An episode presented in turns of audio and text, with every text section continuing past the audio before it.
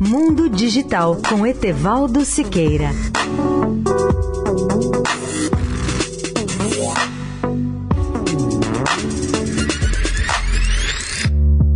Olá, amigos da Eldorado. Volto a falar hoje sobre o Hyperloop, um sistema de transporte coletivo formado por veículos ou vagões com propulsão própria que se deslocam dentro de um túnel com ar rarefeito a uma velocidade que pode alcançar até 1.200 km por hora. O Hyperloop é um sistema conceitual de transporte de alta velocidade que vem sendo desenvolvido por um dos mais ousados empreendedores do mundo, Elon Musk.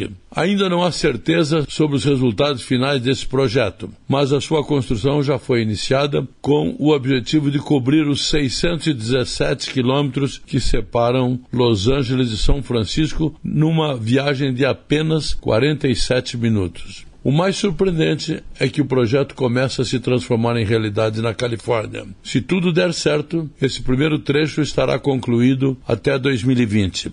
Como veículo que corre dentro de um tubo de baixa pressão, isto é, com ar rarefeito próximo do vácuo, o Hyperloop não encontra resistência do ar. Também não tem atrito sobre os trilhos, porque ele flutua sobre um colchão ou fluxo constante de ar pressurizado. Sem atrito e quase nenhuma resistência do ar, o veículo pode superar velocidades acima de mil km por hora. As primeiras instalações construídas foram testadas em um pequeno trecho de 3 km nas proximidades de Las Vegas. Existem até, noutros países, projetos do tipo Hyperloop em implantação, como na interligação Paris-Amsterdã, Moscou-São Petersburgo e um terceiro sistema na China. O Japão, por sua vez, desenvolve um sistema próprio há mais de 40 anos que tem o nome de maglev, que é um pouco diferente, pois usa um trem que flutua sobre um colchão magnético de repulsão magnética e que pode superar a velocidade de 600 km por hora.